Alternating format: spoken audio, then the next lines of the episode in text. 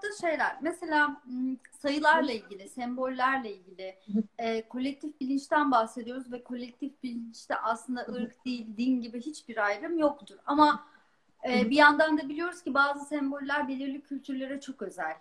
E, dolayısıyla şimdi orada sembolleri yorumlarken e, kişiliği analiz etmek de gerekiyor mu? Yani işte bir e, daha böyle e, İslam ehli diyebileceğim bir kişinin 13 görmesiyle ne bileyim daha Katolik birinin 13 görmesinin manasını aynı yorumlamak mümkün mü yoksa kültürel faktörlere göre mi ayrıştırmak lazım? Bunu bir antropolog olarak soruyorum.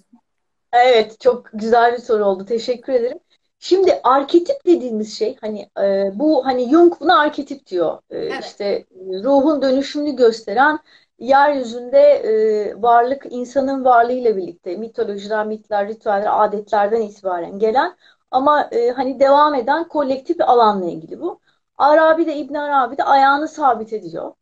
E, aynı şeyi aslında telaffuz ediyorlar. Şimdi semboller dediğimiz mesele hani rüya sembolleri aslında e, arketiplere çıkıyorsa yani kolektife giden yolculukta biz bir rüyada ne yapıyoruz? Ben kendi adıma söyleyeyim. E, rüyanın önce bireysel hikayesine bakıyorum. İşte zaten ön, önce bu alanda çalışıyor. Bireysel hikayede ne var? Hani çok şey bir örnek vereyim, uç bir örnek vereyim daha iyi anlaşılır. Hayatı boyunca annesinden şiddet görmüş birinin annesini gördüğü rüyayla annesiyle daha hani e, sevgi dolu bir alışverişi olan birinin gördüğü rüya tabii ki aynı değil. Mesela ilk başta bunu söyleyebilirim. Ama bu temel olan anlamı değiştirmiyor. Çünkü annene anne ilk rehber mesela gibi. Evet.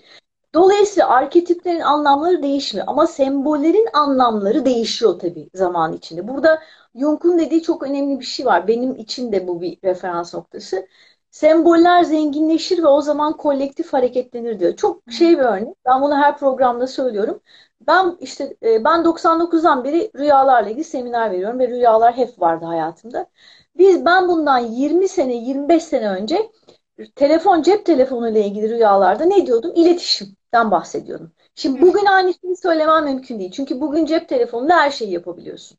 Hani işte finanstan tut hatta kumanda ederek bambaşka şeyler de çıkar. Demek Evdeki ki bu iletişim çamaşır makinesi bile çalıştırabiliyorsun. Tabii. Yani. Her şeyi yapabiliyorsun. Yani bu sefer o sembolü şeyi değişmeye başlıyor.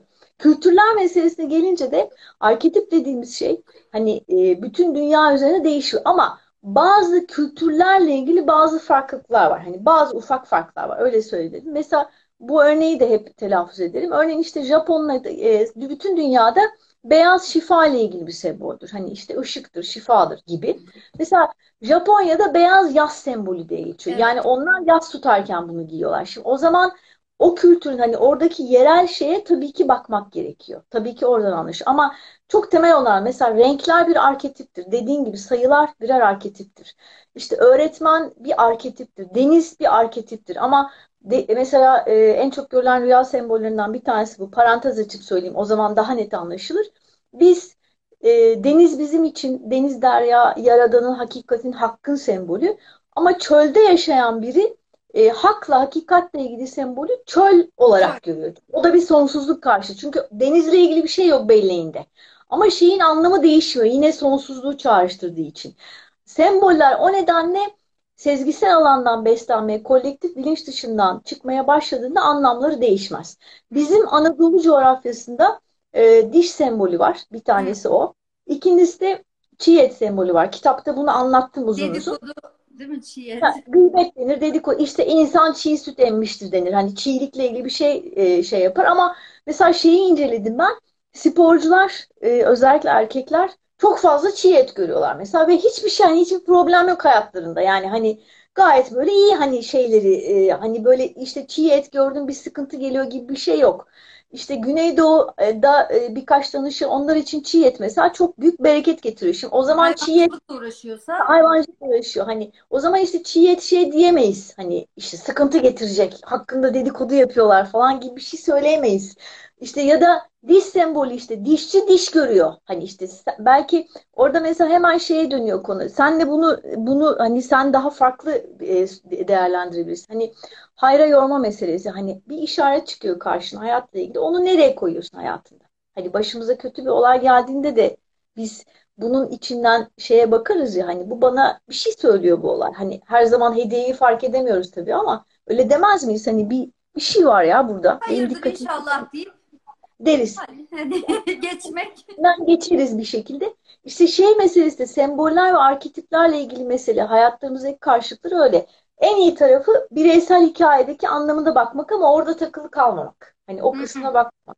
Sen rüyalarını anlatıyor musun mesela birine? Hani mesela oradan da sana da sorayım. Sen hatırladığın rüyaları anlatıyor Ben musun? bu konuda ihtar aldım çok uzun yıllar evvel bir Ee, şey dedi, bundan sonra senin rüyalarını sırlıyoruz dedi, anlatmak yasak dedi. Hmm, hı hı, güzel. Zaten hatırlamıyorum.